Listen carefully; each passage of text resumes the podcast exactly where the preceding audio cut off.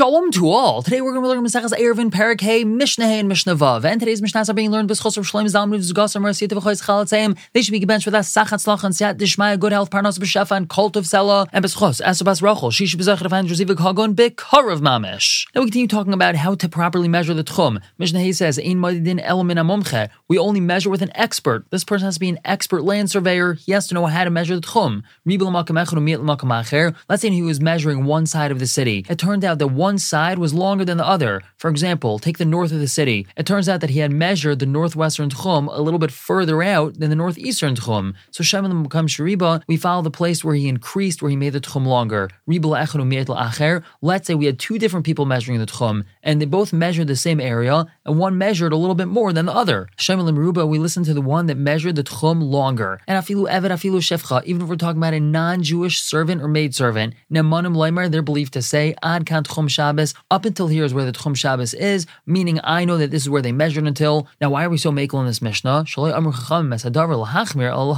Because the Chachamim, when they said that we have 2,000 Amas for Tchum Shabbos, they didn't say that to be Machmer on us, they said it to be makel. We have something called a Tchum, so we have to make sure that we don't go beyond the Tchum, but we're makel with that number of 2,000. Now, moving on to Mishnah Vav, we're actually not going to be talking about Erev Tchumin, we're going to be talking about Erev Chatzeris and Shitufe Muvais. And we're going to be talking about Irshal Yachid and Irshal Rabim. Now, what's an Irshal Yachid? So, an Irshal Yachid is a city which is owned by one individual. We have a real estate mogul. He purchased a huge piece of property. He owns every single house on it, and he just rents out those houses to other people. So that's considered an Irshal Yachid. And Irshal Rabim is when multiple people own the real estate in this city. Now, when we have a city which is completely surrounded by a wall, which is 10 tefachim high, and there's sha'arim, there's gates or doors to get into the city, so technically that entire city is considered Rishus HaYachid, and therefore all we would have to do is make a shitufe muvais, because it's considered like the whole city is a bunch of muvais, a whole bunch of alleyways, so everyone just has to join in in one big shituf, and everyone's allowed to carry in the city. However, there's a difference between an Irshal Yachid and Irshal Rabim. In Irshal Yachid, we're allowed to make an Erev in the entire city. That's because it's owned by one person. However, when we're dealing with an Irshal Rabim, we have to leave a certain section of the city that's not part of the main Erev, it's not part of the main shituf,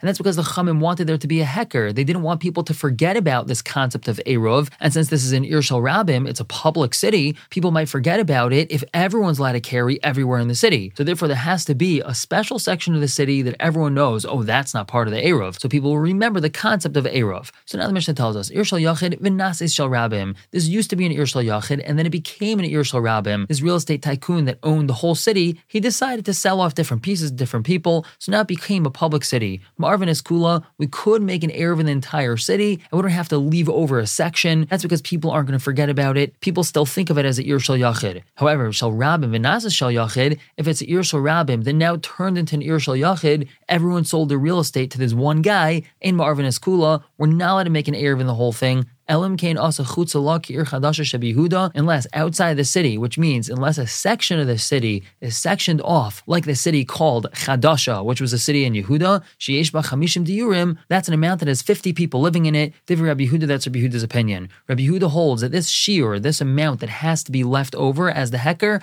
has to be like the city called Chadasha in Yehuda, and that was a shiur for a big city that it was nearby. So therefore, in any Irshal Rabbim that we want to make an Erev in the whole thing, we have to leave over a section of 50 houses. Reb Shimon, Shimon argues and he says, Shalish Chatzeres Shal Shnei Batim, all we have to have is three Chatzeres, and each Chatzer has two houses. That's a total of six houses. That's all that has to be left over for this hacker. We're going to stop here for the day, pick up tomorrow with Mishnah Zayin and Ches. For now, everyone should have a wonderful day.